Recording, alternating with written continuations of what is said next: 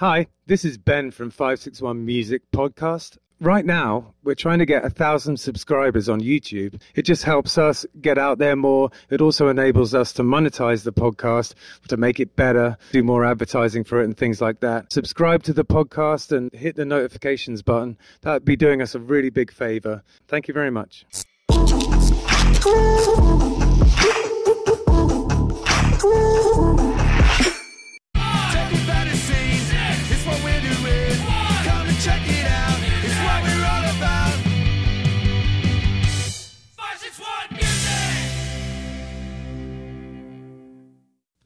Welcome to 561 Music. My name's Ben. And I'm Hector. How are you doing, Hector? Doing good, man. How are you doing? Yeah, I'm pretty good. We had a fun weekend, didn't we? We had a stupid weekend, man. It was crazy. There were so many people. Yeah, it was great. And we played two of our favorite Irish pubs. We played Meg O'Malley's and then O'Shea's.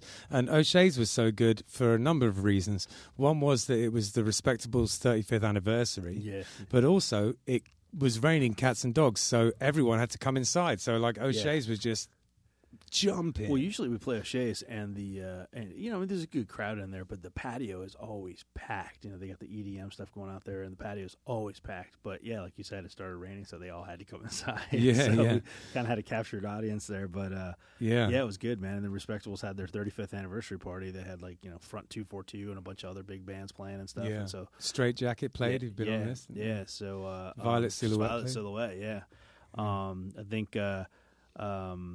Yeah, there was a bunch of people that were past guests that were playing. Yeah, it was awesome. And I got to see a few of them, come through.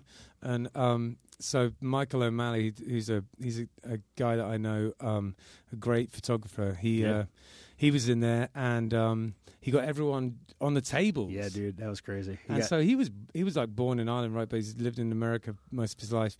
But if he has a couple of drinks, man, does he just turns on the Irish. The Irish just comes out, man. Yeah, he was on the table. He had all these people on the table, and everybody's. And at one point, there was the hallway leading to the bathroom. Somebody was filming it, and they were all jumping up and down, and they had their hand up in the air like it was a rave or something. But it was us playing, so I don't know. So I've come up with an idea for a small, I don't know if it has to be a whole album, but like an EP, a Killbillies EP, which is just all like really dancey bassline tunes. Oh, that'd be cool. Yeah, because when I heard that, I was like, okay, so that's what we sound like from the other room. Why don't we just do like a whole bunch of those? So if we really need to just get it jumping like party music, we can, Yeah, I'm down. Yeah, so that's the idea. And then Meg's was cool too. It was just it always is. It's always packed there. Like that place is always packed, and there was just a ton of people having a good time and dancing and acting a fool, and it was good, man. I like it. Absolutely.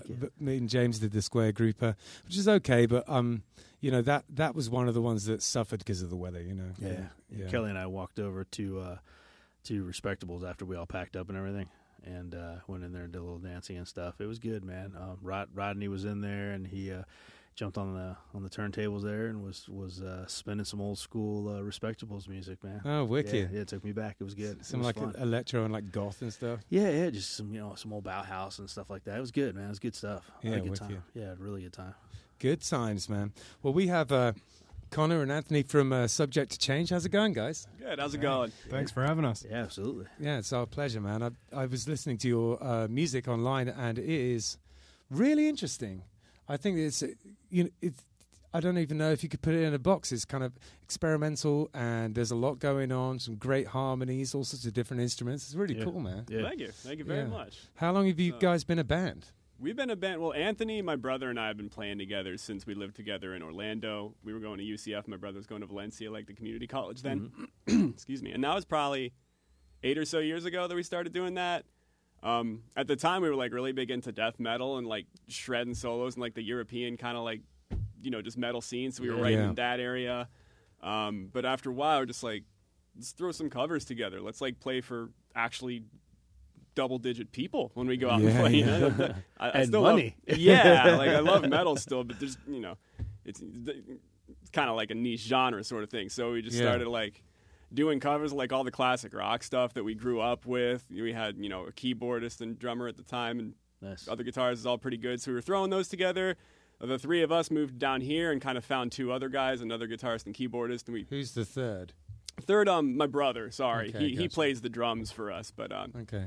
He still plays with us. He's back up in Orlando, but when we moved back here, we got another guitarist and keyboardist and started just playing 3 and 4 hour cover shows around the area. Who are those guys? Let's shout them out. There, we got Tony Urso. Yeah. Shout out to him, and then Ryan Cole. Okay. He's out near Puerto Rico, not at Puerto Rico. I forget the name of the island that he's in, but he's studying to be a doctor now. But oh wow, so yeah, little. But I hope he's all right with all this weather. Yeah, I hope so. I didn't even think of that.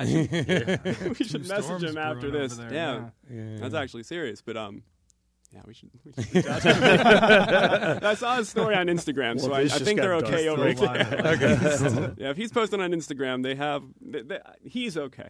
Yeah. Okay. Cool. So yeah, sorry to worry you. What were we talking about? We were talking about how you became a band, and we had just got to the point where you moved down here. Right. So we moved down here. We got Tony and Ryan. We started playing cover shows, 4 hour gigs, things like that. And then after a couple years of that, that's when we decided we wanted to just take a stab at writing our own stuff. So we just put out Change the Subject. That's our first EP. That's what you had heard on Spotify. That's great. We got to just take notice of the fact that the band's called Subject to Change and the album's called the EP's called Change the Subject. That's so funny. I love that. Thank it's you. Cute. That's what we go for. Kind of like light, non-serious sort of vibes. Yeah. Subject to Change, and then the name is kind of how we try to treat the music too. So we try not to. It's not even that we don't try to. Just sometimes we want to write a hard rock song. Sometimes we want to write something funkier. Yeah. Sometimes something a little sadder and sappier with a string section. And so our sound is kind of subject to change too. You could say that's cool, and it definitely sounds like you guys know about music. It's very musical, which is something I really like. Did you study music when you were growing up? This guy did. Oh, yeah. Tell us all about it, Anthony. Yeah, I... start from right at the beginning. Sure, so I... He was born at a very young age. I lived in Illinois for almost 20 years, and then I moved down to Florida to go to college in Orlando at UCF. Yeah. I studied classical guitar, got my bachelor's degree in classical guitar performance. Right on. And with Connor, we made our band up there, and then moved down here and... I mean, he's got perfect pitch, and I have a degree, so it kind of makes a dream good team. Yeah, that's cool. And then we built a studio moving down here. Excellent, we built a studio, and then... We'll get to that in like 1 second, but I'm curious about when you were growing up, when you were a child, did you have supportive parents, and when did you sort of find out that you were into music and stuff like that? Yeah, in my teens, going into high school, I was really into Metallica, and I love hearing the guitar solos, so I'm like, I gotta play guitar now, and started from there. After I graduated high school, I didn't really know what to do with myself. It was like, music degree, I was in the jazz band, I was in the pit orchestra, things like that. Cool. Got my music degree and like an associate's degree, and then after that ended, it was like, what can I do? No. A further music degree. Why not? Yeah, I'll just dig myself in deeper. I did the same thing. I did a music degree too. What? I honestly wouldn't have changed it. No, It gives you a little bit of time to kind of figure out how to do music for a living. It just gives you a few years of studying what you like, but also being somewhere that you're not home and you can meet new people and kind of find your people, Yeah, I mean, in my experience, I literally uprooted from my home to a brand new place, and like organically made a band, made all my friends here, meeting Connor. It was literally like the metal club of UCF. Yes, it was. And we were like, you play guitar, let's make a band. Yeah, wicked. Literally from there, the rest is we just played. He had a very awesome Anthony Kiedis haircut at the time. Oh my god, I could see that. The swoop. Well, you got the hair for it. Thank you. Now you've got like a younger Anthony Kiedis haircut. I just have to grow it out even longer. That's awesome. So did you have guitar lessons when you were a teenager? I did. I took guitar lessons from a pretty strict teacher. And he was like a jazz bassist. He was all about, teaching modes and functions of scales and like tonality and all that. So even before going into school, I had a grasp on jazz music and all that, like just functionality of chords and things like that. Kind of give a backbone to understand, like being able to communicate about music. Yeah. So, you know, I moved away from learning tabs. I still learn use tabs today. It's okay. But I quickly went away from tabs to lead sheet music, doing the real book, all the jazz standards, things like that. So yeah, neat. Got the culture about it. I learned to communicate about it, and I think that playing with a band is communication in real time. Yeah, so absolutely. Having all that backbone was really something that made this a special thing. Yeah, that's fantastic. So would you say that growing up, the music that was around you, like your parents and stuff like that, influenced you when you were young? Like, did they listen to anything? Most definitely. So my dad was straight rock and roll, 60s, 70s, 80s, into the 90s and 2000s, and he would always have the rock and roll channel playing. Right. So I got all of those bands, from Heart to Led Zeppelin to Blue Oyster Cult, Billy Joel, things like that. So yeah, sure. All of the bands, and I think putting it in terms of our band, you know, we mesh a lot of all these styles together, and make it into like an accessible thing. So absolutely, the Brian Setzer mixing with the Pink Floyd flavors in our songs are very evident. Yeah, absolutely. Yeah. So, when did you decide to pick up an instrument? How did that all happen? A couple weeks ago. Oh, nice. Midlife crisis. I mean, when I was like 10 years old is when I got my first guitar. I just felt like it was the right thing to do, kind of a thing. I tried to mess around and like learn it myself for like 2 months before you kind of figure out you can't really do that. But that was before YouTube took off too. Sure. You know, it was like right before. So I was 10 years old. I picked up guitar. Liked it a whole lot. Liked writing a whole lot, so it's probably 17 or so when I got Logic Pro and started messing around with mixing and things like that. And then in my early 20s, I just went a little nuts. I bought a flute, a violin, and a saxophone, and I suck at all three of them. So yeah, nice, like ornaments there. Exactly. No, I show them on dates and things like that. Of course, it looks really cool. At and home, like they're really good. Let me show you the guitar, though. Let me play something on the guitar. According to American Pie, you can do all sorts of things with a flute. So they say. So yeah, I was really young at the time, and then in like high school, college, and all that, always like getting my friends together with for like bands and like trying to play at birthday parties, and so it started at a young age for sure. Oh, cool. Yeah, wicked. Were your parents into music? No. Right. Well, my dad hated music. Like, he didn't hate music, but he just, I don't think he likes it at all. Yeah. Like, he doesn't really listen to it. He always. It is quite rare when you find someone that actively dislikes music. But yeah, exactly. No, there was one, when we were growing up, there was one CD, and it was Use Your Illusion by Guns N' Roses. That's the only CD he would play in the car growing up. Right. And then my mom was the exact opposite. She has, like, every record made and some that haven't been made yet. And she just, she listens to everything. And she probably would take credit for, like, me liking music a lot because she has this story she'd always tell. I was, like, 2 years old or 1 year old crying in the back seat, and I wouldn't shut up. And she turns on the radio, and Godzilla by Blue Oyster Cult comes on, and I stopped crying. So that's when we knew. Destiny. That's when we knew right there. Yeah. So, yeah, that's a lot from the parents for sure. Mom, anyway. That's awesome, man. So you guys started talking about it a little bit there. I'm really curious about this home studio that you have hidden away behind a FedEx on Singer Island. What's going on with that? So, long story. But my grandfather's had a shop kind of like that, too. It's like a pack and ship in Jupiter. Yeah. Really close to Square Grouper, actually. Okay. But, he's had a shop like that for 20 years. I was working sales in college when he called me and said another shop like mine is for sale if you were thinking about taking a route like that. And I didn't have a passion for packing and shipping really, but it was a good opportunity to really kind of have my own spot. Do you think anyone has a passion for packing and shipping? By circumstance, not when they're like born. You know? It turns into that with age. But I love packing peanuts. I just want to put that out there. In all fairness, I do like sending stuff out. That's not true. Yeah. It's quite fun. Well, it's with any kind of job, you know, like I'll see like someone's like discarded boxes and be like, oh, is that double corrugated? That's a nice look at that box right. So, interesting story. My school took us to a cardboard factory once, and it was fascinating. They were telling us all about how to make like really strong structures with it and everything, and how versatile cardboard is and everything. There's no way I thought going to a cardboard factory would be interesting at all, but turned out it was. Yeah, so, everything's interesting, like when you kind of zoom in on it. Yeah. That's a Simpsons episode. Did that really happen, or that really happened? Mrs. Hawkins, my science teacher, took us there. Okay, 100% happened. Yeah, you went to school work since then. I have no idea. Maybe she got the idea from the Simpsons episode. Yeah. I didn't even know there was a Simpsons episode about that. No, yeah, they go to the box factory. Oh, wow. Yeah, no, it totally happened, I swear to God. Okay. Yeah, dude, the Simpsons, they always did it first. Yeah, maybe Mrs. Hawkins watched the Simpsons. There's all sorts of weird conspiracies about the Simpsons. Maybe this is like another one of that. Yeah, it runs deep. Goes all the way to the public schools, man. Yeah.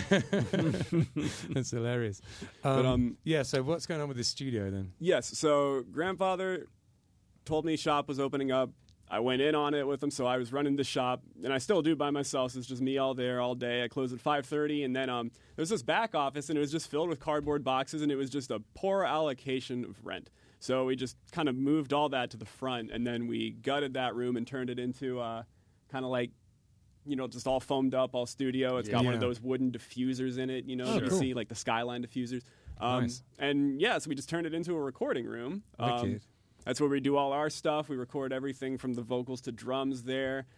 We outfitted our computer with a whole lot of like East West Symphonic plugins and just a whole bunch of, you know, like Waves plugins and all that. So we just kind of... I don't really know much about East West Symphonic plugins. What's going on with that? They are one of the standards for kind of like orchestral scoring. So like... I mean, just from what I've read, like Hans Zimmer will use it to compose scores. I know Zed's used it to compose scores. Right. Moby would use it sometimes. They're really just high-quality samples, and you know, get what you pay for when you get them. Gotcha.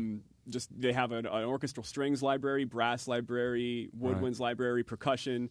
They have one called Storm Drum that's all ethnic percussion. They have one called Raw that's all, you know, ethnic and exotic instruments. Yeah. So. Cool. Yeah, we just outfitted our computer like crazy, and it was just our, you know, laboratory. I probably didn't go outside for 3 years after we built that room and computer. Wow, we just made songs, and we like just made scores and just. So yeah, you were telling me earlier about you did some scores for some movies on Amazon, some horror movies. Is that right? Yeah, horror movies. That's a good way to put it. Oh, okay. They're horrible to watch. No, yeah. Yo, you got to start somewhere, you know. Oh, I'm really curious. I got to check this stuff out, man. I really, really got it. Yeah. Can you throw a name out there, or you going to tell me after? I'll tell you after, just because I've said words about it. Oh, gotcha. So I don't want to say the name now. I'm like, what did he say about it? Yeah, I see. I hear you. I'll make them available. But yeah, they're just like I think everyone's kind of seen it, like first horror movie, you know, it's like like a studio is just coming out of the gates making horror movies, and they're doing cool things now. So I don't mean to talk bad, like disparage this fun stuff, but like they're doing festivals and things. But they were just getting off the ground, and they were looking for musicians. And I just happened to, when I worked sales, one of the coworkers was the brother of the guy starting this movie studio, and he posted an Instagram post. So I just hit him up, like, dude, I just built this, and just sent him pictures of our stuff. And he's like, that's really cool. My brother will hit you up. He gave me a little test, which was basically he gave me a scene from Insidious, the horror movie, and said, recreate that score. So I just spent a weekend at the studio trying to recreate. I was alone at the studio, mind you, at like 8, 9 o'clock p.m., so I'm alone in the dark at my studio watching the same clip of Insidious over and over again, like that's actually tearing up because I'm so freaked out, but it's like there was a deadline. Now, when you said recreate, did you have to like make it the same, or did you have to like create your own version of what you thought it would be for a score for that scene? I interpreted it as the latter that you said. I tried to recreate from scratch the score that was already the score, so I just tried to recreate that original score to the best that I could. So. Cool. But yeah, that worked for him, so I made like 4 or 5 movies with him. You know what? One that was the first one, The Invited, I like a lot because it was their first movie. It was my time scoring a movie, and while you can kind of tell that in the ways that are like obviously novice, obviously green, it's also just like the effort that went into it on everyone's part. You can, you know, you could tell there was a whole lot of hard work and passion in it. Even if it looked like maybe Steven Spielberg's first try ever at making a movie, like it also showed how, you know, It also showed how much they wanted to do it. It showed how much I wanted to do it, and I feel like that shows too. So I'm curious about that whole world. I really want to get my feet wet in that arena. So yeah, I don't know. Afterwards, maybe I'm just going to be like, so how do I? Who can I email?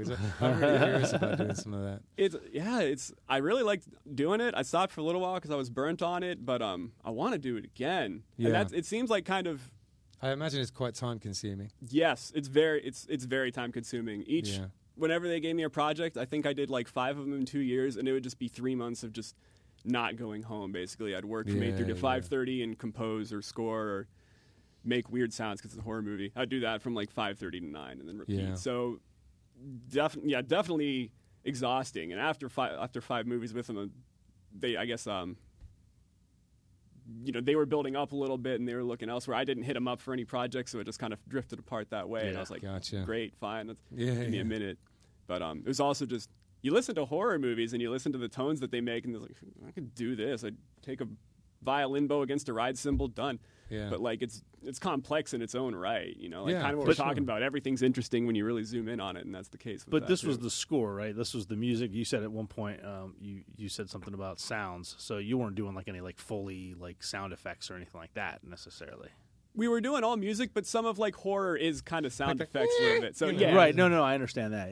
Yeah. So we actually made a little like a box. We just made a box with a hollow inside, so it had acoustics. Drilled some holes in it. We put rulers on the side, so you get like creepy little thump sounds. Oh, cool. You drag a violin bow across a metal ribbon that was on the top of it. There were pickups inside of it. So sounds so fun. It was a good playground of a time, but but then Yeah, I just got burnt out after a while, and then I get that. I totally get that. You can't, anything you do it for long enough, and it starts to become work. Yeah.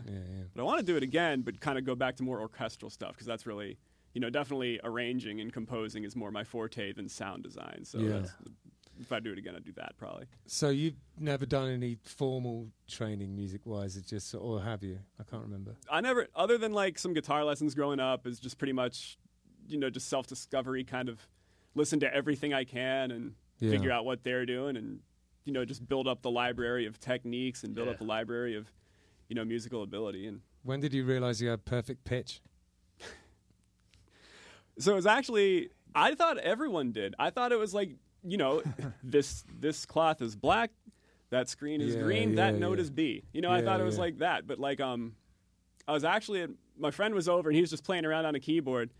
And I don't even remember the conversation, but he played some sort of thing in B minor, and I just noted that he was in B minor. And he was just like, how do you know I'm in B minor? And I just said, because you were playing in it. He was confused because how did I do it? And I was confused because what are you talking about?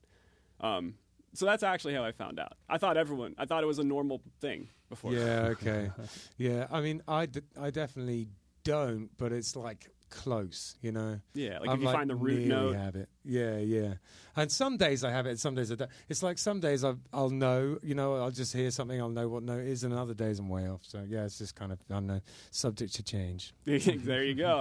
I think probably a lot of some people can identify like one or two notes too, but otherwise they confuse it like with the fifth or something, like a close overtone. But my relative pitch is very good, but my. I wish I had perfect. I'm so jealous. It's all right. It's all right. Tell me about it. It's a crutch just as much as. Cause I don't know. I kind of wish. I would love to study something more formally a little bit too. Right. Yeah. But that's what I got him for. He does the in music. You have, if it's a G sharp, you have, it's also an A flat. They're called enharmonic equivalents. Yeah. Connor will say the note name that he hears, so he'll say B, G flat. Well. We don't have a G. So I'm like, my school structure. Yeah. I'm like, Connor, it's an A sharp. Walks like a duck, talks sharp, right? Yeah. It's not a G flat. Walks like a duck. Stop it. Swims like a duck, walks like a duck. It's a G sharp. It's exactly what it is. The other one that gets me too is, makes me so mad, is I really want woodwind players and brass players to just tune to orchestral C. Right. I don't know. Yeah. Why does the composer have to know 6 different keys? It's stupid. Just, I know. I don't know. It's stupid. He can tell you why it's a great idea. Well, surely the only good reason is so it fits on the lines better. Exactly. It's just writing. Yeah. I played alto sax growing up in elementary school, and what was that, E-flat? E-flat. Exactly. E-flat. Yeah. Just call the note a different name. Job done. I know. But and now as a bass player, I'm like, E-flat. It's not even on here. Yeah, right. That's when I remember I was in seventh. This only goes down to E. What's going on? I was in seventh grade, and my friend played a clarinet piece in A minor, and I was like, that was an A minor, dude. And he was like, yeah, it was. And I was baffled.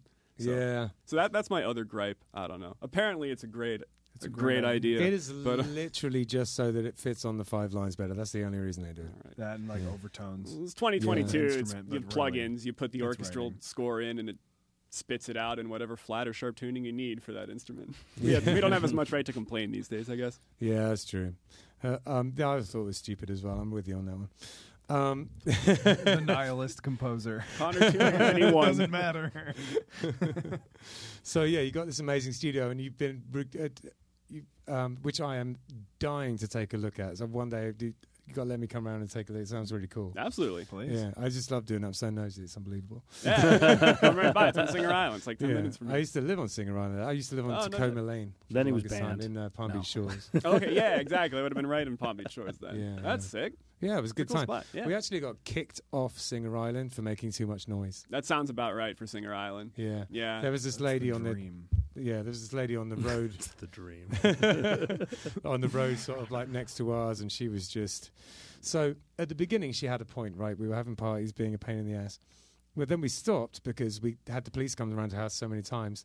And she just still, at 11 p.m., she'd call the cops, whether we were making noise or not, just to get it to mean we'd have to go to court, you know? Oh, boy. And then, our poor landlady, who's a lovely lady, ended up having to go to court on our behalf because it was her house. And she was like, you can't live here anymore. That's just unfortunate. Yeah, totally. I'm appalled but not surprised. Right. Not shocked. Yeah, it's an older population over there. Whereabouts is your packing ship? It's right on, if you've been on Singer Island, you go over that big Blue Heron Bridge. You're going down the bridge. You're going straight. There's a mobile gas station. Then there's a tattoo shop, and I'm right next to the tattoo shop. Okay, Blue FedEx awning. I'll be right there tomorrow morning. Yeah, Singer Island packing ship. Cool. There's that. There's that place that is it called something like Gator Foods or something? Greater Gator. Dude, I get two egg sandwiches from there every morning. There you go. I used to love going in there. They do good, butterfly. Pork steaks in there. Yeah, we used to always barbecue them up. But this has nothing to do with music. So we got away. Let's find ourselves back on course. So is everything that you've done self-recorded? Yes. 100% homegrown, grass-fed, non-GMO, rock and roll. That's cool. Yes. And it's all been done in this studio? Yes, So there's not been any recording that went on in the Orlando version of the band? No, not at that time. We were just strictly doing covers. It was all here that we kind of wrote the originals. And we recorded it all, mixed it all, and then we threw it out to one of the. We just got it mastered with AI because, we'll get it mastered later. Did you do that? I found a website that does that, and I was messing around with it. Didn't do a bad job actually. It was pretty interesting. I can't remember what it was called, but how did you do it? Yeah, that was same idea. It's called Lander, L-A-N-D-R. Same idea, AI mastering. Yeah, I think that's the one I went on. Yeah, probably. Yeah. It's for what was 2 years ago, there was every other sponsored ad on YouTube for me. So I imagine it's the same for everyone else who does recording. I just threw one of our mixes onto there, and the same idea, just sounds pretty good to me. And they let you do a free demo before you signed on. So, I did the car test and the headphone test and the 90s computer speaker test. Sounded pretty good across all of them, which the mix didn't. So I figured I could spend $200 on a master for 2% better of a result. But for now, this is what we want to do. And then they also do distribution options as well. So we just kind of do all that with one service. Makes things easy. Yeah, for sure. We're currently shopping the mastering around a little bit. I don't know what we're going to go with, but we've got some pretty good people. The guy who I was in this band called No Name Scar Band. It's still a thing, but we've stopped gigging for a while. Mm-hmm. And we got our stuff done by this guy in Texas, so maybe we'll go with him. Okay. I'm not sure. So the problem I have is not mastering it myself, in the sense that when I'm mixing, I always have such a temptation to put stuff on the master output, kind of make it better, mess around with a multipressor on there and everything. And but then I get it so close to being basically mastered that when I send it to a mastering engineer, they're like, what do you want me to do with this? It's like 0 dB, you know? So I'm not going to do that this time. You know, I'm going to desperately try not to completely compress it to death before I send it to the master. Yeah, I save the time, give it to someone or an AI in this case that knows what they're doing with it. Yeah, I've also heard that you're not like, aren't you like not supposed to master something you mixed because you just have bias from listening to the same thing? It makes total sense. I've heard, I couldn't source it, but I've heard that you're like not supposed to do that, I guess. But it makes sense. Yeah, I mean, definitely develop those biases after a while. For sure. Yeah, yeah. I was even wondering whether I should mix my own record for that very reason. But the thing is, though, there's some weird things about our band. We use feet drums, and so when it comes to the recording, trying to figure out what to do with percussion is the big hurdle. It's like, do we just put a drum kit on it and screw it, or do we kind of try and emulate the feet drums? We'd started off putting a drum kit on it, weren't really happy. It sounded too. It doesn't sound like us anymore. Yeah, too much of a shuffle and everything on there. So we went back to just having the kick and the snare, and what I ended up doing was Hector's son originally recorded the drums.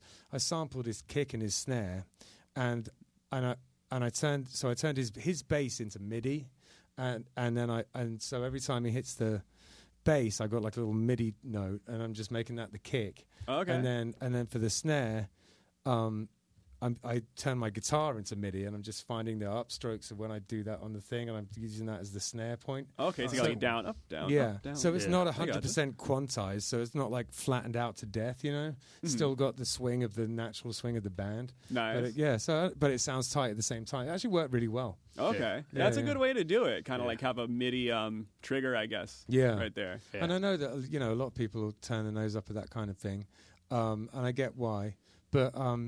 I think in our case, it works because it literally is just two drum sounds. It's not like we have a fake kit. We just got a kick and a snare, you know. That's all we have live anyway. So I mean, it sounds just like when we play live. Yeah, exactly. Totally justifiable, even to the most like bare bones person when it comes to that. I would say so. I'm sure people, you know, now I've put that out into the universe, I'm sure someone will have a problem with it.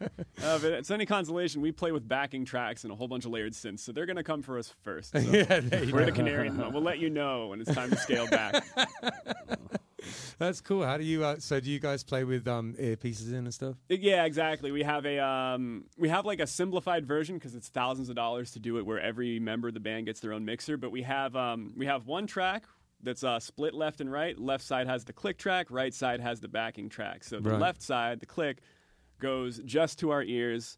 The right side, which is the backing track, goes to the house speakers and our ears. Okay. So that's cool. Yeah, that way we get the click. That way we get to play with backing tracks. Because some of our songs, as you heard, they start with like violin quartets. Yeah. Or like they start with synth, and it's just like. And this is all from those amazing samples you downloaded.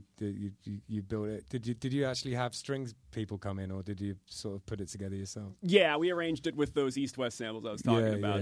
We used the orchestral strings. I know we had like French horns on that one, and we had an oboe on that one. Nice. So like, yeah, wicked. Yeah, we took the opposite approach. We dove right in with the technology. It's 2022. Yeah, you know? Why not? Yeah, exactly. Being a purist is so 90s when it comes to like triggers and things like that. A couple of the songs we did record the trumpet and then the saxophone. That's right, we did. So we do have a little bit of the analog in there, but it's also the samples that we got are like orchestral samples. So if we're trying to do like a ska deal or a funk deal, you can't use like an orchestral trombone sample because there's too much reverb and there's no bass in it, you know? Sure, so like there are certain things we would love to get some studio guys in for, especially like our newer songs are very much more. I play sax pretty well, so let me know. Oh, word. Yeah. And you want it to come by, all right? Two birds with one stone. There you go. Yeah. Our new like again, Subject to Change, like our first set of songs is very much on the rock and roll side of things. You know, we had some harder, some softer, but it's all like rock. Yeah. And like, I don't know if you guys get this, but I freaking hate, like, if I wrote something, I hate it 2 years later. You know what I mean? Like, yeah. Every now and again, there'll be something that stands the test of time with me, but like, yeah, it's definitely many tunes in the, you know what? 10 years apart, I get into it again. But like 2 years later, yeah, I totally agree. I think it's got to be, I don't think it's so much that you hate it. You probably just get tired of it, and I mean, you think you hate it. I think you hate it. You know what it might be? Maybe this is why we have it in common, is because we've mixed them. So we've listened to them 500 times by the time it's an actual song. So that's probably something. It's like learning a really difficult piece of music. You know, by the time you can play it, you're like, I want to play this piece of music so much. I love it. I love it. By the time you can play it, you hate it. Yeah, exactly.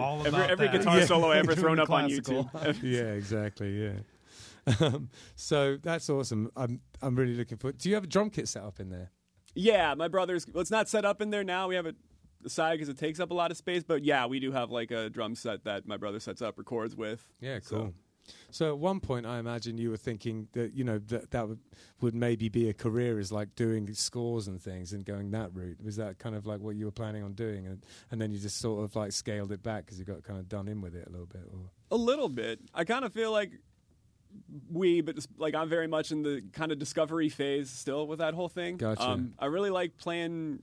I really like composing a whole lot. It's one of my favorite things to do with like my spare time. But I like to be in a band too. Yeah. And that has an expiration date. You know what I mean? You can't. It's hard to be in like your 50s, 60s playing out at like Propaganda or O'Shea's or places like that. You don't want to do that when you're in. Easy, buddy. Easy. No, I'm saying. I play every weekend, man. I'm turning 51 in December. So. Oh, dude, my hat's off to you. That's stamina, though. Please don't tell. Yeah, we got to drop that in case Hector leaves the bench. Right? Ben's panicking now. Oh, damn it. You told him he's old. He's out of the band now. We talked before the show. We'll cut that in post. No, I didn't mean. I'm sorry. I didn't mean it like that. I'm so offended. Like, whereas, I don't know. Like, when I'm a. You know, if I make it to the grand old age of 50, I'm already a homebody. So that's when I'm going to want to sit down, compose, things like that. I'll be that much better of a songwriter. So, like, I'm doing this because it feels now.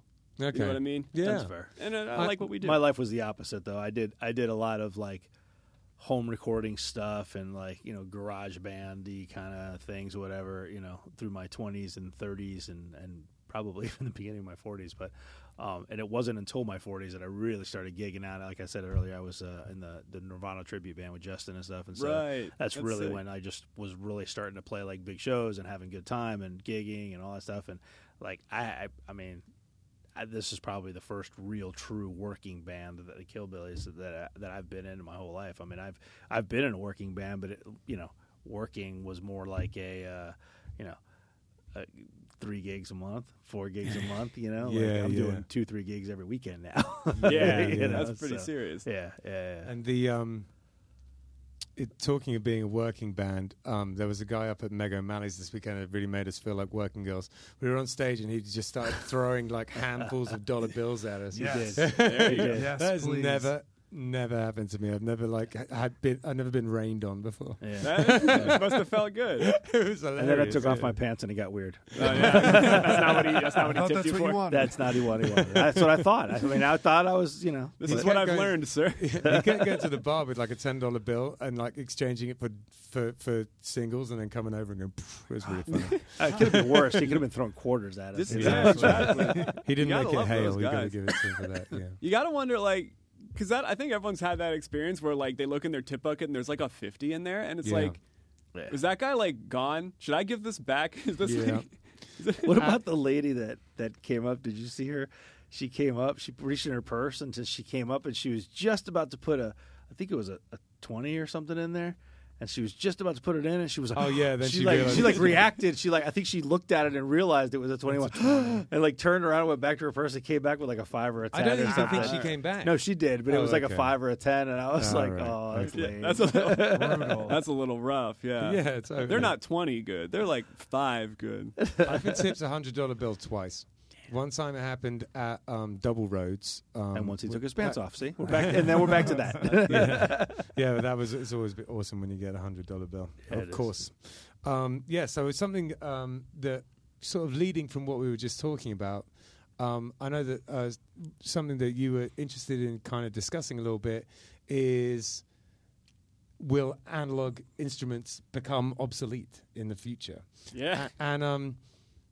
You know, Radiohead, one of the guys, I think it was Johnny Greenwood, when someone was asking him a relatively similar question, he said, you know, guitar music in general is and this was in the 90s, guitar music was already antiquated in the 90s. Yeah. And so it's like people, in my opinion, it won't become completely obsolete because it's more or less been obsolete for a really long time already.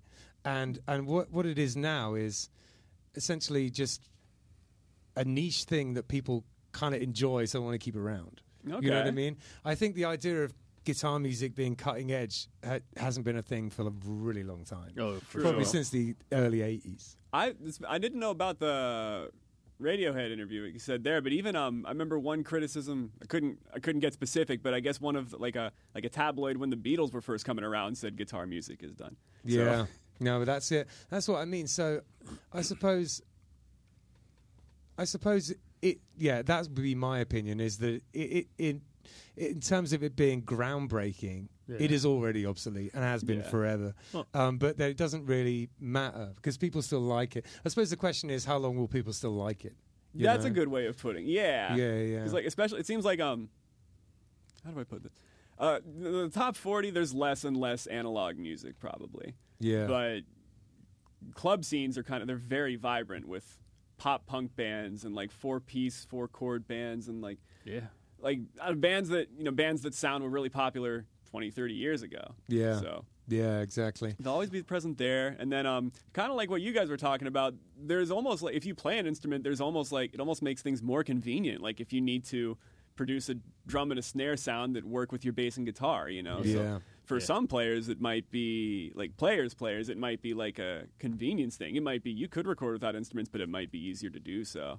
Yeah. Yeah. What I'm wondering about is, because I mean electronic music has even been around for a really long time now too. Mm-hmm. It's like what is there anything after that? Like, and what would it be? You know? Would it be a return to some kind of grassroots situation or like the keytar is coming back. And I mean you can there's all these things that make AI music now. Is that where we're headed? Just we don't even make it anymore, you know? I mean maybe. I don't know. I have a hard time with that. Maybe someday very, very far. That's I don't know. I've seen like a suggested Facebook post where an AI makes a score and it sounds just like a Mozart thing, but that might be where I agree with you is like it sounds just like a Mozart thing. You know, there's no like ingenuity to it. I guess. The whole AI thing is very touchy with me. I know because you're an artist. Well, I'm an artist, and so there's all these AIs now that are creating art. You know, you basically plug in a few. You know, I want Dolly. You know, Yeah. I want a guitar with a unicorn on a mountain, and suddenly you have this gorgeous painting that looks like a Rembrandt painted it. I mean, it's ridiculous. So, you know, is there a place for that? Yes. I don't dismiss it, and I don't discount it. I think there's a place for it. I think it's genius, and I think the people that invented it and coded it and programmed it are absolutely geniuses. That being said, I think there is a place for it. I think that traditional art, and in this case, traditional music, written by actual human beings, there will always be a place for that because there's you cannot, I don't care how sophisticated the AI gets, you cannot replace the human element. I mean, I suppose the human element is the piece that we're looking for in it. There's heart and soul. So if you take that out of it, it's like, what even is it? Right. Yeah. It's heart and soul. I mean, when you look, and I defer back to art, being an artist, when you look at a painting, the first thing that, when you watch a movie and somebody's standing in a museum and they're in front of a painting, the first thing they're doing is like, I wonder what the artist was thinking. Yeah. Well, if it's AI, he wasn't thinking anything. That was he. Yeah. Well, I'm sure real art connoisseurs could tell the difference between art and music are supposed to invoke an emotion. And can something artificial invoke an emotion? I would argue that. But then it's like in terms of communication between two human beings, which in my opinion is what one of the big factors. Beyond looking nice and invoking emotion is about communication. Sure. And if there's not someone on the other end that's trying to communicate, then that's which holds true for music as well. Yeah, exactly. Yeah. No, 100% does. Because you're not making a connection with a human being. You're making, if you resonate with the song and the song wasn't made by a human, like, I don't know. What does that mean? Yeah, exactly. Having a moment with a computer. Yeah. I feel like an art connoisseur, or in this case a music connoisseur, could tell the difference probably. They could tell, even when you put aside the fact that Rembrandt wouldn't paint a guitar on a unicorn, they could probably tell his versus the AI. I guess I'm not an art guy. I don't know that. But I think we got to put it to a real litmus test. And, like, remember the old commercials where it's like, sir, did you know this is actually decaf coffee? Right, right. Yeah. Like, sir, this wasn't composed by Mozart. Blind. This was composed by a computer. Yeah. You don't say. Yeah, we should do a like 561 Music in the Streets, one of those things where we go and like play stuff to people and see if they can tell. Oh my God, that would be amazing. You have Justin with a camera on his shoulder. We should totally do that. Yeah. It's like the Jimmy Kimmel things out on the street of Hollywood, but on Military Trail. Oh man, take it all a step. Characters. Every now and again, like just some like random, like one dude. You've got to take like the one person that walks past every 20 minutes. No, take it a step further, man. Jimmy Kimmel goes out there and he'll ask like a random question that everyone should know the answer to, and everybody gets it wrong. So that's what we do is we do like an AI tune and we play it for people on the phone, and we're like, could you tell us who this artist is? You know, just ask them who this. And they're going to come up with everything from like the Police to the Beatles to U2 to whatever. It's like totally a Led Zeppelin song. Yeah. Oh yeah. No, I remember. I saw that in concert. I heard that one when they played it in concert. I bet you. There you go. Let's throw some people under the bus so they come and burn the studio down. Now we need to do it. Sounds like a plan. So the other thing that we thought it might be a bit fun to talk about is music-based tattoos. Yeah. Music-based ink. So I eventually, after much prompting, managed to guess what your amazing tattoo is. Why don't you tell us a little bit about it? So, yeah, it's a lot of it would be uncouth for me to show because it's on my back and, you know, can't pull the shirt off. But I've got, you can kind of see it wraps around from the front, the left elbow to the right elbow.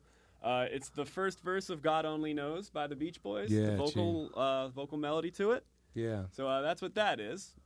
I had to play that at someone's wedding once, and I love that song. It's beautiful. Yeah, that's if gun to my head, favorite song of all time, that would be it. Like, that's an impossible question to answer, but if I had to for my life, that's what I would say. Yeah. It's up there for me too. It's a great song. So it really, and we were kind of talking about it, but like a lot of times you listen to music and you can tell where the song's inspiration came from. Like you can tell where the influence was, but with that song specifically, I was like, where did it come from? It's got some hokey like Western clacks. It's got Mozart style.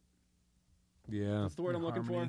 Modulation. Sure, modulation. Thank you. Very interesting the way it moves. It's harmonically that song. Yeah. So I don't know. It just blows me away as a song. Like it just blows me away. So it has a lot going on for sure. Yeah, it's got a French horn. Like, it's actually make you want to go back and listen to it and like rip off the modulation and see if I can write something that's like. A bit, but I bet you would end up sounding just like it though. That's the problem. Like, I don't know. When I his sense of tonality is just on another level. Yeah, like if you tried to write something like that, it would sound random. But like I don't know, it just goes down so smooth. It's like an energy drink, 2,000 ingredients, but it goes down so smooth. You know, it's like, yeah. So that's what that is. That's my musical tattoo. And then also, cool. I just like, you know, God Only Knows. It's a romance song, but I just kind of like to apply it to like all the people. You know, I feel like we are a product of the relationships in our life, so God only knows without what you'd be without. Yeah, you know, maybe your family, maybe your friends, relationships, past or prior, if they were good. You know, like so God only knows what I'd be without my people, kind of thing. Yeah, so it's got like sentiment value too. Yeah, it's awesome. I love it. What's your musical tattoo? So I have the Pink Floyd Dark Side of the Moon. That's on my arm. I love the way that the ends of the splatter. Yeah, it's cool. So the design is I want to get. This half of my arm is going to be the bricks of the wall, so it splatters on the wall. Oh, nice. And then I want to do, like, another album right here. Yeah. I wanted to get a pig, a sheep, and a dog. So you hate Pink Floyd, then? Yeah.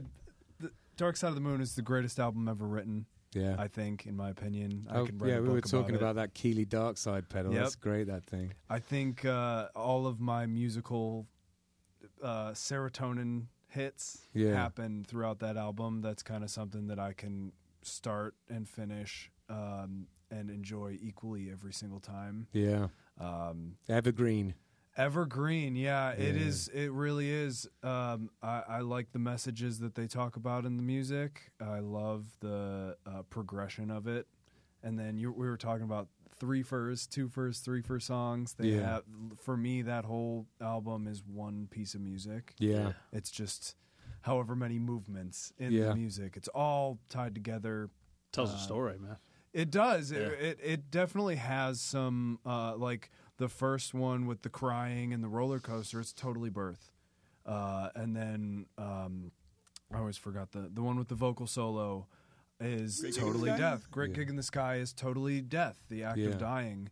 And then from the Money, Us and Them is, I think, talking about materialism and then separation, like a duality kind of a thing. Yeah. And then the Brain Damage is questioning reality. And then the Eclipse is just the nice little bow on top at the end. Yeah. It's just so good. Absolutely. In terms of concept albums, it has a hugely broad scope. Yeah. So that etheric kind of, I mean, there's some straight rock songs. You got Money, 12-bar blues. Yeah. But then you have some weird tonalities in there. You get Time. You get the like intro of Time. It's got all the weird noises. That definitely... the kind of like spaciness of it really influenced a lot of just kind of where I evoke my music from. Evoke, I think the word is. Yeah, absolutely. That's awesome that you love it that much. And I don't know why I said Money's in 6 and 7, isn't it? Don't go to do 4, 5, 6. So good. It is really good. Yeah. That's one of my, I appreciate that so much when a song is like in an odd key signature, but it doesn't feel like it is, you know? Like when it's absolutely like when they just do it that way. Rush was always really good at that. Yeah. Rush was always really good at that. Genius at that. Yeah. Yeah, man, so good. Limelight. You can't even tell, like I was teaching someone at Limelight like an hour ago. Oh, no kidding. Yeah. Well, I'm teaching one of my students Limelight too. Oh, cool. It's awesome, man. How old is the student that's learning Limelight? I say he's 15, 16. Okay. Yeah, he's very, very good guitarist though. Not easy to do. Trevor. So 16, that's pretty impressive. Yeah, there's some weird chords where you got to like kind of partially bar like the thing. The second, like the minor 7 with. I know exactly what you're talking about. Jazz chords. Yep. So moving on with music tattoos. Yes. Why don't you tell us a little bit about your double bass one there, Hector? It's not a cello. Like I was telling the guys earlier, I just had the one tattoo for like forever, and then you guys have been. Like feels like weekly, you know, peer pressure. Like weekly, I get, you know, the group text is like, you know, James will send something, and then you'll send something, and then James will send. I'm like, Jesus Christ! I'm like, you guys like getting crazy with ink. So then I don't know, man. I was like a huge tattoo. Here's the thing: I just had the one. And it's my wedding anniversary, right? And so I hadn't gotten another one ever because in my head, I tend to overanalyze and overthink everything, and so any ideas I had for tattoos, I was like, "Well, what if I don't like that in a year? Or what if 5 years from now, you know, oh, an art-related tattoo? What if I'm not an artist in 5 years? Like I always was just like, but I finally broke down and did this one just because, you know, I'm a bass player. I now am a double bass player, and the way I see it is, it's a part of me now. And whether or not I'm in Killbillies, you know, and I'd like to believe I'll be in Killbillies for a mighty long time, but whether or not I'm not in Killbillies at some point, this was always a part of me. This will always be a part of me. So yeah, exactly. So I got it. I got it done. And now it's like a fucking fever, man. Like now I made an appointment with the guy. I don't even know what I want. I just know that he had an open appointment, so I booked it. And I'll figure out what I want when I get there. Yeah, it sounds like the rest of the Killbillies are rubbing off on you. Yeah, exactly. Yeah, damn it. We have that way about us. So my one, I only have one music-related tattoo. It's a hurdy-gurdy up here. Now this hurdy-gurdy tattoo has actually manifested into a real hurdy-gurdy. What happened was I wanted one forever. I could never really afford one or justify buying one. And then, says the man covering tattoos, but whatever.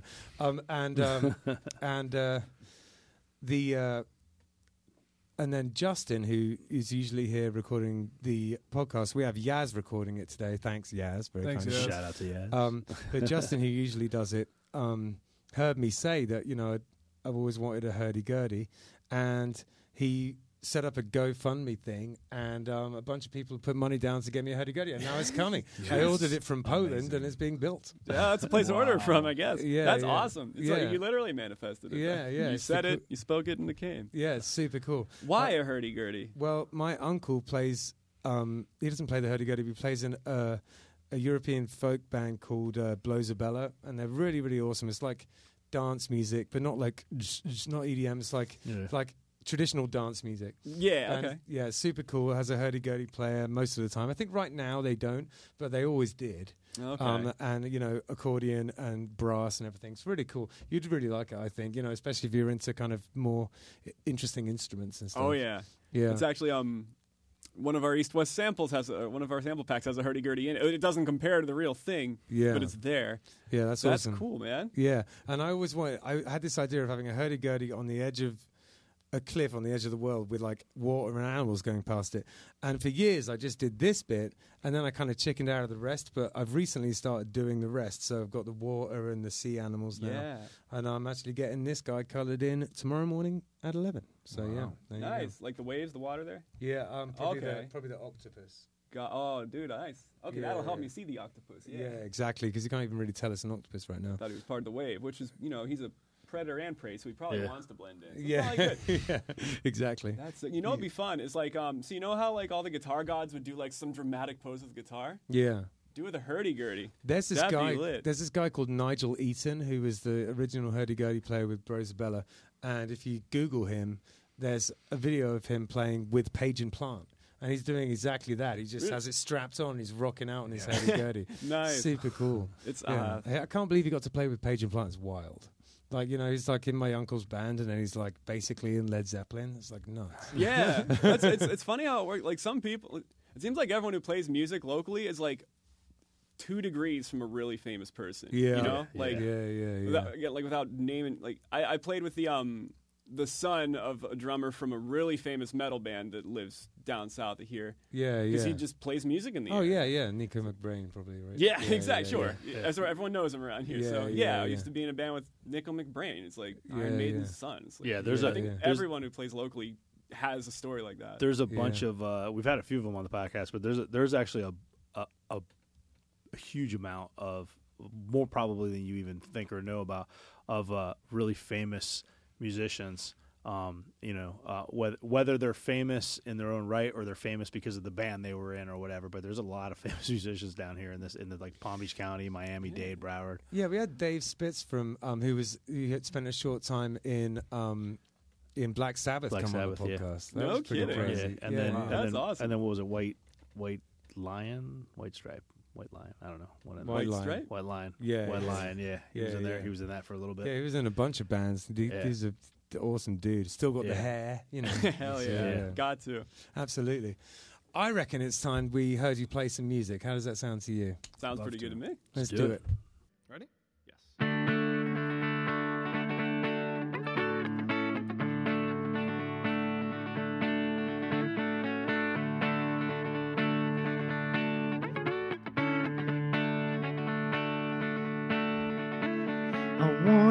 To give you a good life, I wanted to show you what true happiness felt like. It seems like no matter how we tried, the trouble and strife come around every corner. Around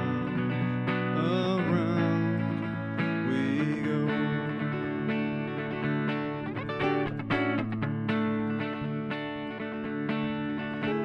I know that you need it sometime. I know if you had asked for more, I probably would have given in. But you don't know the half of it, the promises I had to make to ensure that you're safe from danger around every corner. Around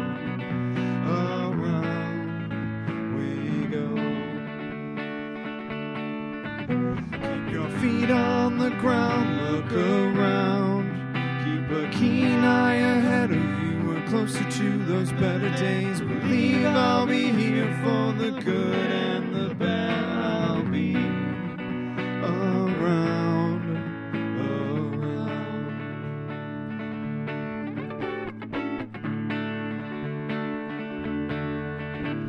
I wanted you to have a peace of mind.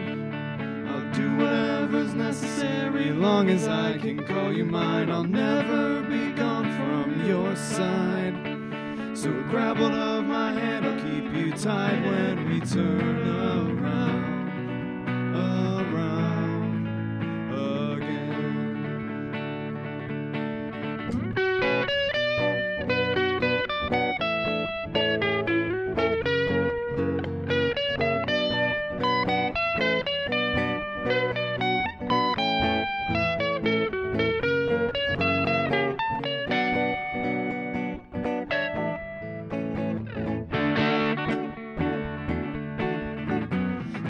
feet on the ground, look around. Keep a keen eye ahead of you, we're closer to those better days. Believe I'll be here for the good and the bad. I'll be around, around.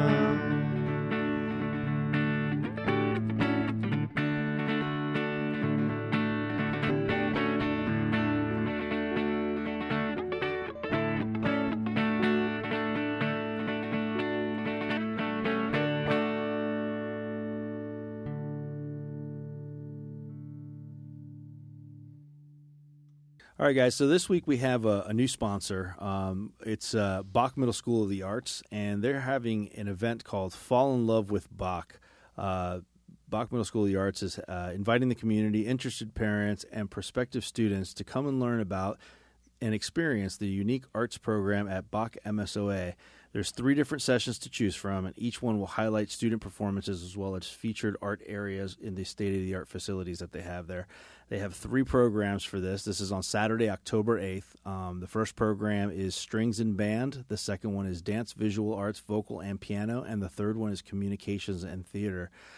You can purchase tickets at msoaf.eventbrite.com. That's msoaf.eventbrite.com. And if you're watching instead of listening, I'll have that on the screen for you to follow. So yeah, check out Bach Middle School of the Arts and fall in love with Bach.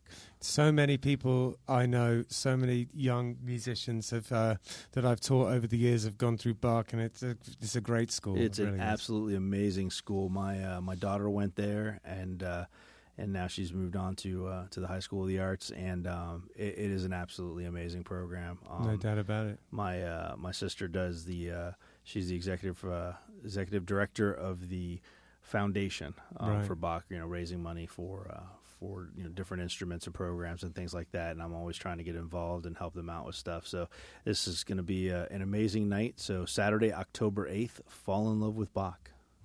561 Music is brought to you by Handlebars Bar and Grill. It's a biker bar in Tequesta, and if you're driving up US 1, you come across it on the right-hand side. It's a little bar there. It's bright yellow. You can't miss it, with the handlebars on the sign. And it has a long and storied history. It's been there. It used to be called Judy's, and it was run by this guy Victor, who sadly passed this year, R.I.P. Victor. And then my father-in-law took it over, and he's doing a great job up there. There is a bike night every second Thursday of the month, and there is a jam every fourth Sunday of the month. If you're interested in that kind of thing, it's just an all-inclusive, any kind of music, any style, any ability type of a jam. And there's great beers on tap, and they're wonderful food. Bernsey, the chef, does a fantastic job. If you're interested in classic cars or classic bikes, there's always that kind of stuff hanging around there. It attracts that sort of a crowd because it's called Handlebars Bar and Grill, so it makes sense. And, you should come swing by. It's definitely a local spot and has a lot of character, and there's people who have been going there for decades and decades. It's one of those places that's a part of the furniture in Tequesta, and you should definitely come check it out.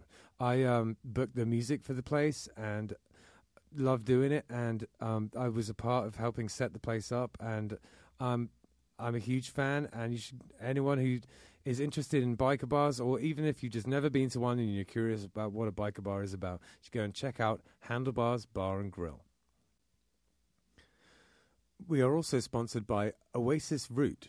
Now, Oasis Root Carver Bar is in Sea Grape Square on Indian Town Road, and it is a carver bar. If you don't know anything about carver, it's a Polynesian root that you grind up and you mix with water. And it has been in Polynesia for potentially thousands of years.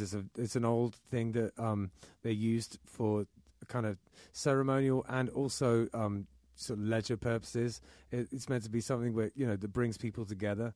You all take a shell of carver and chink them together and say bula and have it together like that. It's meant to be something to bring people together. It's has a kind of an effect, which is, I guess, a kind of a slightly warming effect. It just kind of makes you feel nice. It's not particularly intoxicating. It's not like drinking alcohol. So the atmosphere in a carver bar is sort of like a cross between a regular bar and a coffee house. It's pretty chill in there. You get all sorts of different types of kava bars. Some of them are more like a club, you know, there's sort of like black light and EDM playing. And some of them are more like a cafe. This is one of the cafe type of ones. It's super chill in there. If you're looking for somewhere to, I don't know, maybe go and do some work on your laptop or go and have a chat with friends, it's perfect for that kind of thing. There's a foosball table in there if that's your jam, or baby foot as they call it in France. And... yeah, Jim, the owner, is a really cool guy, and he has very kindly sponsored our podcast. So thank you very, very much for that, Jim. They also do a poker night in there, all sorts of things going on at Oasis Route Carver Bar. 561 Music is brought to you by Live Music Community. It's the place that we're recording this podcast in right now.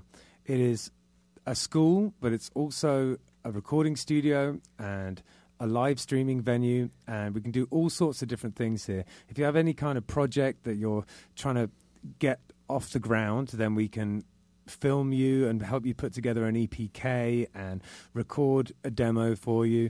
We can even record, you know, full albums if you want. We have all the resources here.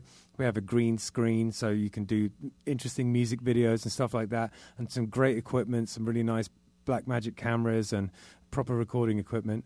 But really the thrust of the place is that it is a school. So the main thing that we do is help young musicians from, you know, as young as 5 to really all the way through to adults, but we focus mainly on the young people, and we help them learn what it's like to be in a band. So we get them together and teach them all of so individual lessons, but also in groups. And when we teach them in the groups, it's not just a question of teaching them how to play a whole load of covers. We help them learn how to write their own songs. We encourage them to make merchandise. We teach them of the things that could go wrong when they're at a gig, and all of the little things that you wouldn't necessarily think of that go into what it's like being in a band, and how to be a band, and how to be professional. And it's great. We've seen great success with these kids. They play fantastically. And I think not only is it a good thing for people who want to be in a band, just the life skills that go along with it in terms of working as a team and the courage to stand up in front of people to do something are invaluable. And we see these kids grow into amazing young adults. We've had a wonderful time doing this and really enjoy it. Justin, who runs the place, Justin Hucker, is a really inspirational leader of young people, I have to say. And I really enjoy seeing him work with them. And I'm proud to be one of his members of staff. We have Yaz and me and Justin and Mike Scott and Corey and Ryan are currently the members of the team, and we cover all the instruments. A few of us are multi-instrumentalists, and then we have Ryan, who pretty much focuses directly on drums. We've got pretty much everything across the board when it comes to teaching you how to be in a band, teaching you how to play your instrument, and yeah, so that's Live Music Community.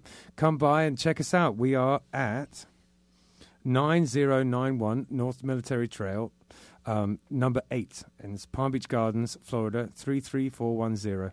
So if you're heading from West Palm Beach north on Military Trail, as soon as you go past North Lake on your left, just tuck into the first little plaza there on your left, and it's in the corner.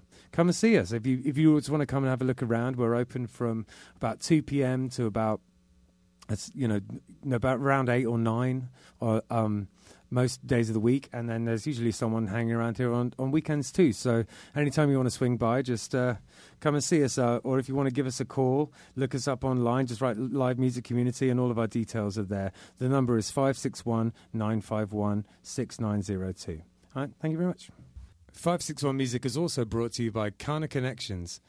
It expands your business by connecting you to your target audience through strategic communications, media, marketing, and public relations. Yeah, this is a good friend of mine, Julie Kana, has Kana Connections, and she has graciously sponsored the episode, which is amazing, and shout out to her for that. But yeah, hit her up. She is really good about marketing and branding, and just coming up with with ways to get your business out there, you know, whether it's through social media or other outlets. She just has a really good way with doing that kind of thing. Excellent. Yeah. And, you know, we really appreciate it, Julie. You know, like this thing couldn't run if we didn't have people sponsoring us. So thank you so much. And if there's anyone out there who needs a little bit of help focusing in on their target audience, you know, get in touch. Yeah. Like I said, she's really good about that. She's really good about, you know, getting your target audience and doing your marketing and thing and that sort of thing. So, you know, thank you to her. And she has a very unique way of marketing things, like sponsoring podcasts. Yeah, there you go. Thank you, Julie. All right. So seeing as we were just talking about live music community, is there any advice as musicians that you guys would give young musicians today? Don't give up. Practice. Seek help. Yeah. It's a abyss of knowledge that you're jumping into if you're just starting an instrument. Ask all the questions. Don't be afraid to ask. Don't be afraid to ask for clarification. And practice. Practice when you don't want to practice. Yeah, man. Practice when you hate practicing. Yeah. Because you will get better. Yeah. Yeah, it's good advice. You got anything? So kind of tangential to music, like if you're trying to make a face for yourself in your area or your scene, just like be a face in your community often. Yeah. Make a point to go out to the local shows, find a few local bands you like, see them specifically, introduce yourself, be a good dude, be a good person that people want to see at shows, and you know, the fortune will kind of come to you. You can only do so. You can do a lot from your bedroom, but you can't get a name from your bedroom.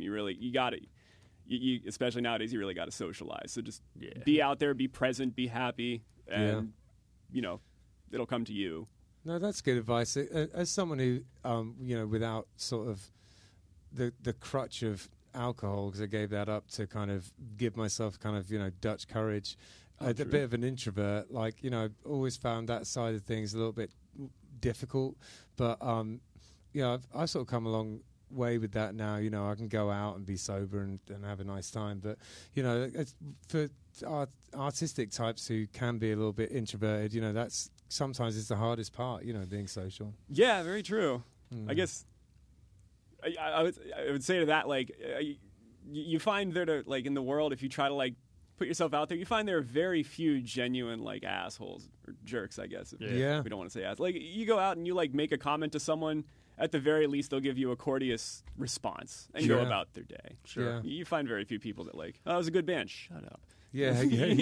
No, absolutely. I feel like this goes the worst case never happens. This kind of goes back to the analog versus digital conversation, because, you know, some people would say that, you know, going out and putting yourself in front of other people, et cetera, is not necessarily the way to go, but rather social media and pushing yourself online and all that kind of stuff.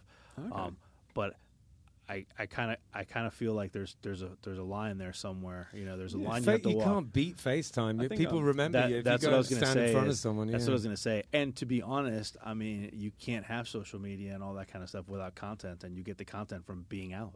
Yeah, that's true. Exactly. You could kind of tailor that mindset to social media too. Like, find local artists, YouTube, like, go on their YouTube, find their music videos, comment on their YouTube videos. Yeah. Think of something witty. Well, if you're not funny, don't. But think of something witty. And try to get, like, a top comment or two on some trending videos. Yeah. Like, you know, go be social out, and then also on social media. You could kind of, you know, bring that mindset to the internet for sure. That's a good answer. The internet. And Anthony, you said practice, and there's a question we usually ask people, and because we had so many awesome other things to talk about with you guys, we didn't ask. Do you guys practice as a band and as individuals? And there's no wrong answer to this. You want to go first? Individually, I think I could speak. I'm sure he does too, but yes, I practice quite a bit, one thing or another. As a band, we take a very shotgun approach. We'll, like, get a gig and be like, we got to practice, guys. We got to get three practices in by next Friday. So that's how the band practices. Gotcha.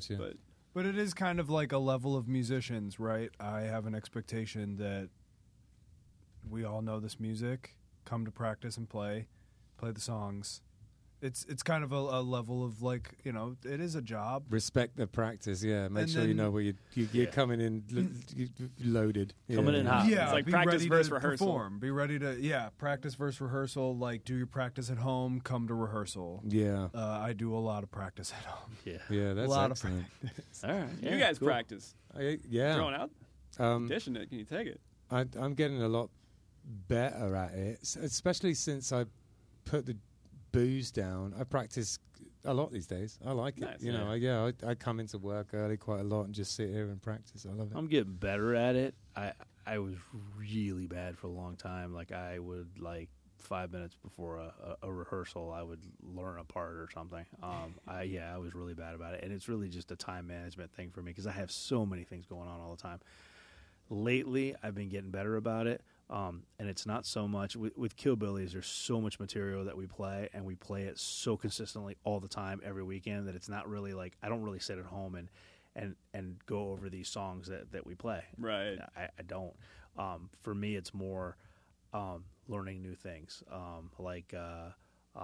played the double bass, and I learned how to slap recently, like in the last probably 4 to 6 months, and I'm just, and then I was like singles and then doubles, and now I'm doing these triplets, and I'm like loving it, like triple stop slaps, yeah, the whole rockabilly thing, it's crazy, like I got these whole gallops and stuff, it's fun. But I just recently bought a bow, and so now I'm learning how to bow the bass, which is a bitch. But, but I'll get there. But so I don't practice per se, our actual songs necessarily. But I because we do play them all the time. Yeah, but when we get a new one, I'll practice that. Yeah, but, we've sort of settled into a set list. In fact, it's probably time to kind of freshen it up a bit. Add frankly, some stuff and change some things around. But we'll get to that once I've finished mixing this album, which is just draining the life out of me. I'm nearly there. I'm nearly got over the hump. But we're gonna add some Britney Spears. Yeah, there you go. I was gonna say do a Scarlatti concerto, double bass concerto. Oh, that'd be amazing. My goal. Some classical. My goal. I bought a Boss 505 looping. It's not really a pedal, I guess. It's more of a station. Yeah. Which is supposed to be incredible, but I haven't taken it out of the box yet. I've just, like I said, time. But my goal is to master the bow on the double bass and then eventually start doing some sort of looping on the double bass. I think that would be fucking amazing. That would be... I think he gets good at it. I want him to just, halfway through the second set, he just does this crazy bass loop thing and we just watch him do it. How cool would that be? Yeah, it's like the predecessor... What's the opposite of a predecessor? Antecessor. It's like the great-great-grandson of the guitar solo. Yeah. Totally. That's another place where music will probably be like... There's like a whole genre of YouTube videos where it's like a sport. People make crazy loops just live, And it's kind of fun to watch. We've had a few people on here that have done some amazing loop. In fact, the band that Justin is out recording right now on tour, The Shake, their lead singer Ricky. He's a loop master. He uses a 505. Oh, okay. That guy is, I'll look up loops on YouTube all the time, and it's 8 bars, 12 bars, 16 bars are the same thing before they get around to adding the next thing, and then they added that. And now you're 4 minutes. He's good, but he's no Ricky. Well, right now it's you're watching these things, and now you're 4 minutes into a 2.5 minute song, and they've just started singing. It drives me insane. Ricky will literally click click, and he's got the snare for the whole thing, and then thump thump, and he's got the bass for the whole thing, and I don't even think 4 bars in, he's already singing, and he's got the whole song built up with 8 layers. It's insane. He's so good at it. He's so fast. He's good at getting it popping really, really quick. Which is he's so fast at it, and he's so good at it and accurate at it and stuff. Yeah, it's fun to watch that stuff. Yeah, exactly. It is another different skills. Yeah. I'm not going to touch it. It's just not my forte, but it is fun to watch. I used one. I got quite a nice one. The new one that Boss came out with, whatever the number is of it, can't remember. 600 maybe. RC 600, yeah. All right.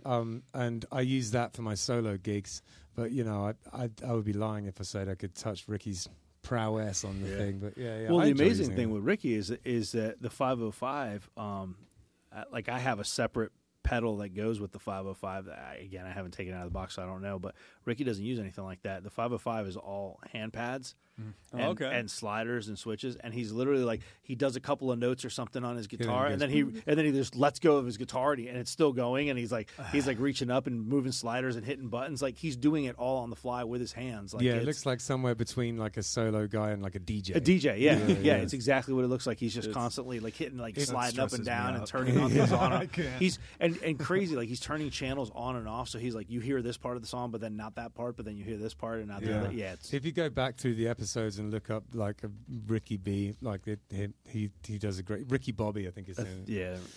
I think he's down as Ricky Bobby, which is his solo name. And yeah, check that out. He's if you kind of scroll through to the performance bit, you should check it out. It's pretty cool. Sure. Yeah. Well, I was watching the Shakes episode earlier today, actually. Yes. So. Yeah. I think I probably got to see him, but I didn't get to see that part of it. Right? Yeah. Oh, you were watching the one that's like with all the. Did you watch the one that's the kind of the best of where they were hosting? Yes, that's what I was watching. Yeah. So the performance on that one is actually us. It's Killbillies. Oh, yeah, right. Yeah, so if you scrub to the performance part, it'll be us. That was the one I was telling you about where I have like slightly scary eyes. Because when we originally recorded, I was staring directly into the camera, and Justin was like, "All right, you got to like look away." He's like, "You're staring into my soul." You look like Dwight Schrute from The Office. Yeah, exactly. Yeah, deadpan stare. Yeah, there's only one place you're not supposed to look, but it's so easy to do. Yeah. Exactly. Why don't we take a look at some of your gear? Yeah. You bring some pictures up, yes.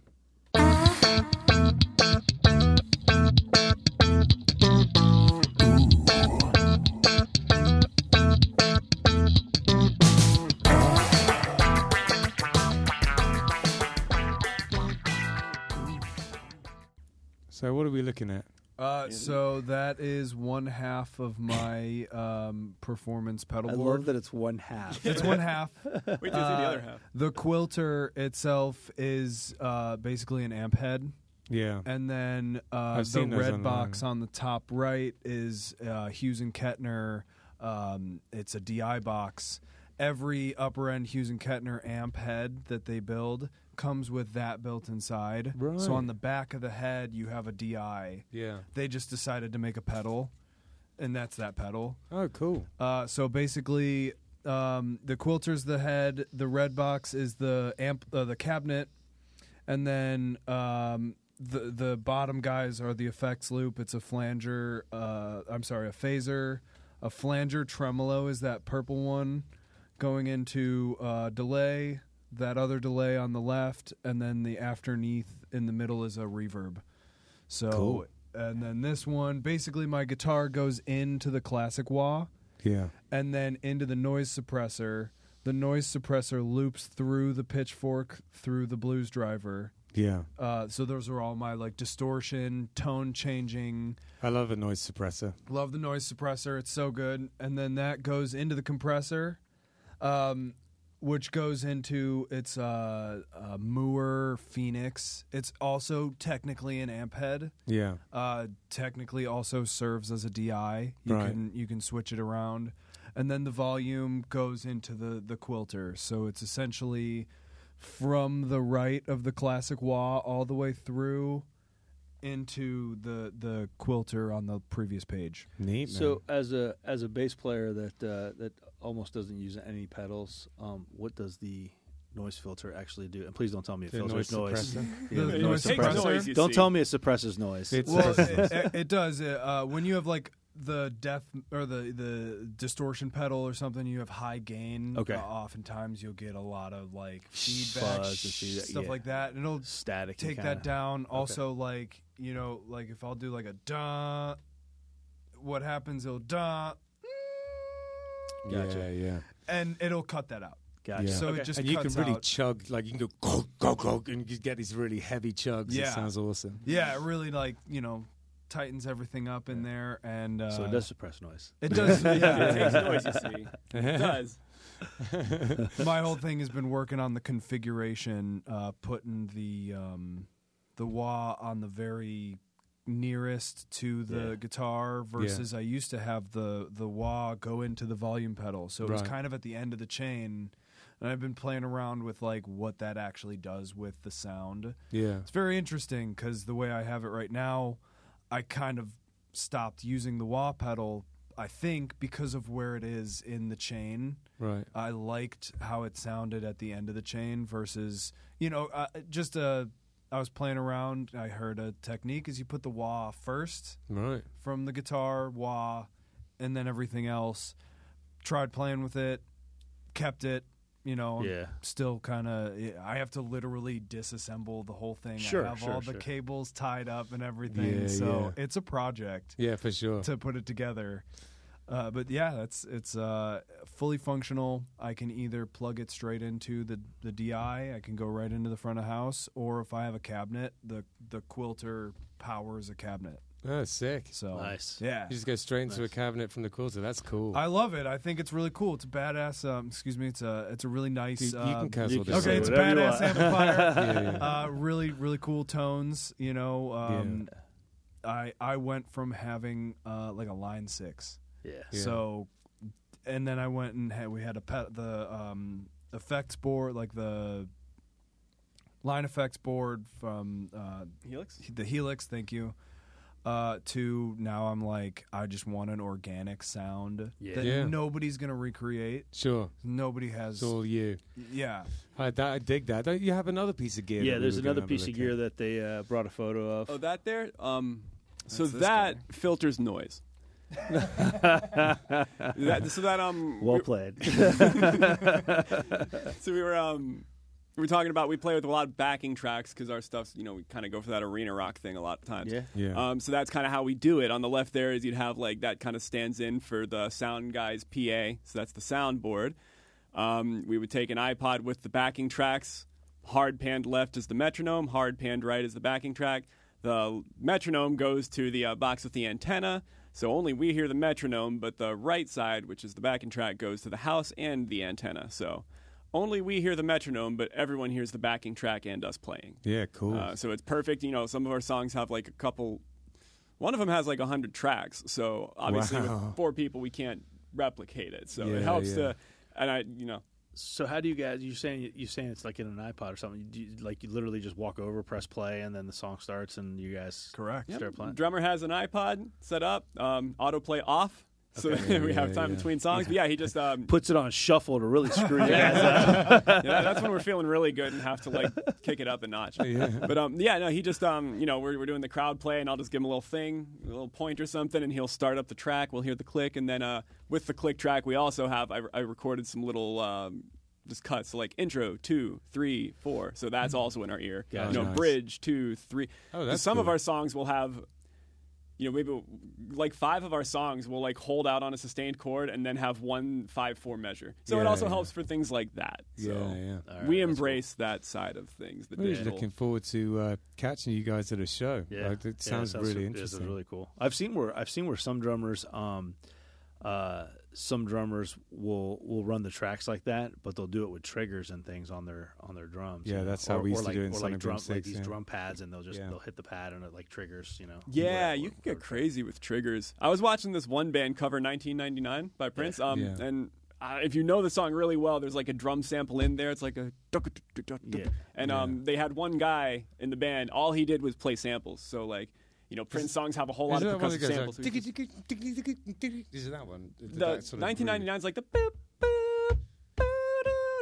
Oh, yeah. Okay, I was dreaming when I wrote this, so sue me if I go... Oh, God. That's another tattoo I need. I need a good Prince tattoo. I'm running out of real estate. You could just get... Purple like a rain. Silhouette of Prince on your back. Exactly. Well, he's got that face, you know? He's got that regal face. That's true. I also want something a little less overt, you know? Yeah, I need like a little red Corvette, like just a tattoo of a little red Corvette somewhere or something. Yeah, what a legend, man. Yeah, gone too soon. Tell us, we skipped over, so tell us a little bit about the song you guys played. And, like what's it about and inspiration for it, etc. Well, Anthony wrote it for tonight, actually. That's so awesome. It's about your mom, just isn't a it? Challenge. Like we wrote it for tonight. Yeah. How cool is that? We were gonna play something that we covered, but then we're like, that's lame, dude. Let's do something. So I'll let him take it away. He wrote it. We got word of this, and like He said, we're like, well, what do we play? You know, our original songs are so big. Can't really just reduce it. And then we were like, well, let's do a, you know, really awesome cover that we do. And I was like, I can't, you know. I respect that, man. Yeah, that's fair. And so I wanted to write a song. I felt, you know, it was time for, I'm a big death metal guy, right? Yeah. It's time for me to write a love song. Singer-songwriter, indie-style love song. I wrote it, dedicated it for my girlfriend. Yeah.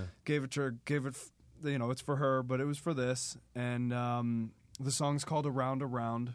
And, you know, kind of the inspiration was, like, Connor gave this to me, but it was like, you know, one of the songs that they would play on the end credits of Grey's Anatomy. You know, that's what I get from it, and yeah. I'm running with it. That's awesome. Happy, it's in D major, it does some weird chromatic things, but then it, like, lands on a nice D major chord, the one chord, you know, home. Yeah. And that's what I really tried to do, you know, like, the death metal guy made a 4-chord song that's now like a 7.5-chord song. Yeah, but yeah. That's kind of the format.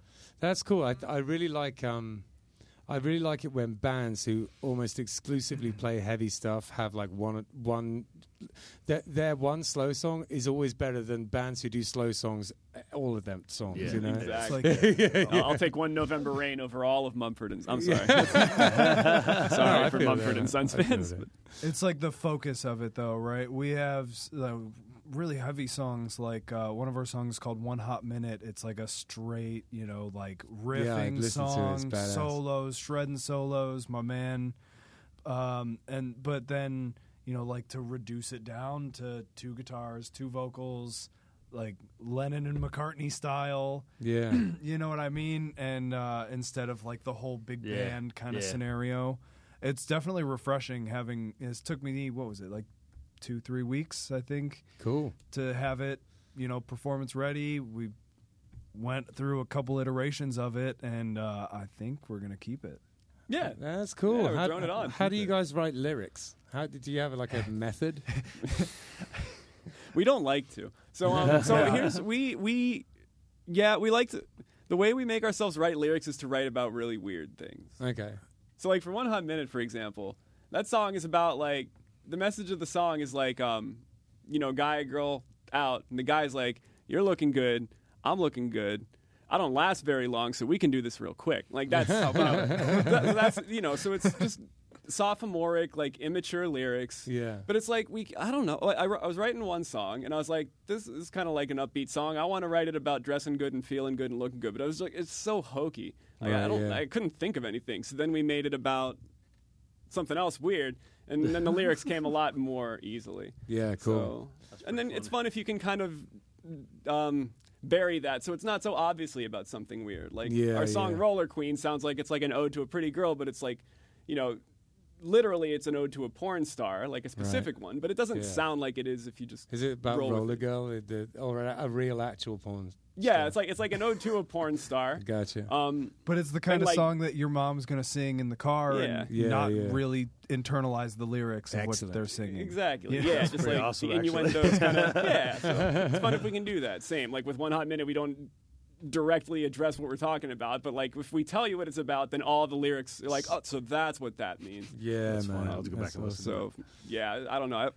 It's hard to write about topical stuff, I guess. A lot of the format, like I write a lot of the lyrics, but then we'll bring it together and we'll be like, we got 4 hours. We're not leaving this room until we get through this. And I think that really helps for me and Connor, because he's got his own ideas. I have my own ideas. But, and we do, you know, not in a bad way, but we do clash and like bounce ideas back off. But I think the best part and the most healthy part is like, we're not fighting about it, but we're going to get through. Yeah. No matter, like, it's going to take the night. Like, we got to get the song done. You know, we have to, it's not going to just, you know, write itself. Yeah, we will go through line by line and really, you know, digest each thing, each rhyme scheme, things like that. I think something I'm really impressed with you guys about is there's clearly acres of talent, but there's also the work ethic, and I admire that. Like, you know, with the fact that you pick through stuff, you make sure it's right, you're doing your own recording, and you know, you really know how to do that. You're very capable people. I think it's very impressive. Thank you very much. Yeah, it helps to very much enjoy it. You know, maybe this is the highest level we'll ever achieve, but that's if that were the case, I'd not stop doing it. You know? No, totally. Yeah, so, I feel like it's all about the journey anyway. If you don't enjoy the journey, then you're doing something wrong. Exactly. If you're in it so that people love you and worship you, you're more than likely going to be horribly disappointed. Exactly. Yeah. It's the most fun when you just appreciate that you're part of the history of music. Maybe that sounds really, I don't know, just cliche and egotistical. You know, you're just another one of the members of musicians that grace the world. Like one of the facets that makes up the whole. Yeah, exactly. Totally. You got to hear it. You got to make your own. Yeah. Maybe only a couple thousand people heard it, but you know they're going to talk about it and they're going to buy stuff, and that stuff's going to last. You're going to come on 561 Music and talk to us assholes. Exactly. That's what it was all for. We wanted to be here. What do you guys have coming up as far as gigs or any new songs or anything coming up? Yeah. So it's like we said, we just lost our keyboardist and guitarist. We are looking for some. So we're looking for some keyboardists and guitarists so we can get the live shows going, because we're really trying to get the original shows. Yeah. We're we're looking for a couple of guys there that can sing, because we got the harmonies. But we're releasing our next EP coming out. It's called Come to Life. It's a bit more cool funk and R&B than hard rock like the last one. Is it recorded already? Mostly. We might need to talk later because it has a sax solo, one of them. Excellent. Two songs have sax solos. Yeah, man. That's the big push now. We want to get Come to Life out. It's a banging 3 love songs, and then we're going to hit the road. We're going to be Propaganda. Well, we don't have dates, but we want to play Propaganda where we were. We want to play all the old places and kind of hit that road again. Yeah, perfect, man. Nice. That's exciting. What have we got coming up? We've got Friday night. We're playing 2 local shows, aren't we? Friday night we're playing Lost Weekends on Clematis. Yeah. That should be fun. It was fun last time when we played there. It was real fun, yeah. That's Sharon's Voltaire, right? That's that place. Yeah, that's a sick place. And then Saturday we're at our home, Patty Max. Patty Max. Yeah. That's it. And I think Saturday afternoon you're playing, is it Cork? You're playing something. I'm not 100% sure what's going on with Cork. You're playing something Saturday afternoon. Is that what it was supposed to be? I got to find out, because I think they're doing weird things with the music, but I should be playing Cork, so hopefully I am. Yeah. Everything goes to plan. Yeah. I think that, it's supposed to be Cork at 12:30 to 3:30 for you. Yeah. And then Patty Max that night. Absolutely. It's a double header. When you listen to this on Friday, the night before, I will have gone to a drum circle on Juneau Beach. So that would be fun. Oh, nice. Drum circle in Juneau Beach. I've never been one in Juneau. I've been one in Lake Worth. Yeah, it's something to do with, I'm not 100% sure whether it is related to my brother-in-law's group that he's in, but they're all going. So nice. Awesome. I'm going to go do that. I've got to find someone to borrow a djembe off. I'm going to go and beg Yaz if he'll lend me his djembe. I don't know how that's going to go. We went to a drum circle years ago. We went to a drum circle. Gavin was just getting into drums and stuff, and so we were like, oh, let's go check this out in Lake Worth. We showed up with like a couple of cajones. Yeah. And everybody's looking at us like we were nuts. Yeah, totally. Is it? But it worked. Whatever. Yeah, exactly. Whatever. Yeah. Look, you could come with a pot and pan. Let's be real. Exactly. Yeah, I brought my sax one time. That was cool. Yeah. Because it was the only thing that was like a melody instrument. So I was doing all these Middle Eastern scales. It was cool. Nice. So rad. All right. Yeah. Thanks so much for coming. Yeah. It's been a pleasure, man. Absolutely. Yeah, man. It was a pleasure. Thank you very much. And to everyone listening and watching, you know, the usual spiel. Like and subscribe and follow us. You know, we're trying to monetize the YouTube channel so we can take the money and dump it back into the podcast, make this better for you guys. Keep getting the guests rolling through here, and put together the festival that our second festival that we're going to be doing in April. So at Matthews Brewing, April 1st, 2023. So mark your calendars. We're going to start doing a little social media push for that. We promise it's not an April Fool's joke. It is not an April Fool's joke. I might get on stage. No, I'm just kidding. That's an April Fool's joke. I was about to say I was going to get on and do a little EDM for you, but that's an April Fool's joke. Like, subscribe, follow us. Go to 561music.com. All the episodes are there, all the past episodes. Catch up on that stuff. You can watch this episode. You can listen to it. All the links are there. Our sponsors are there.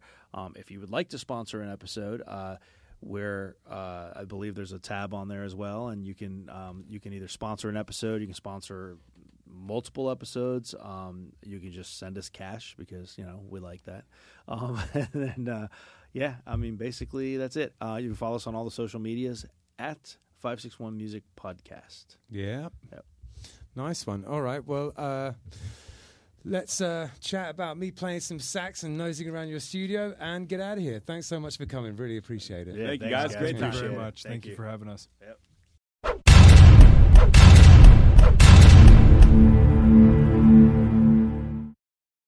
Take your fantasy. It's what we're doing. Come and check it out.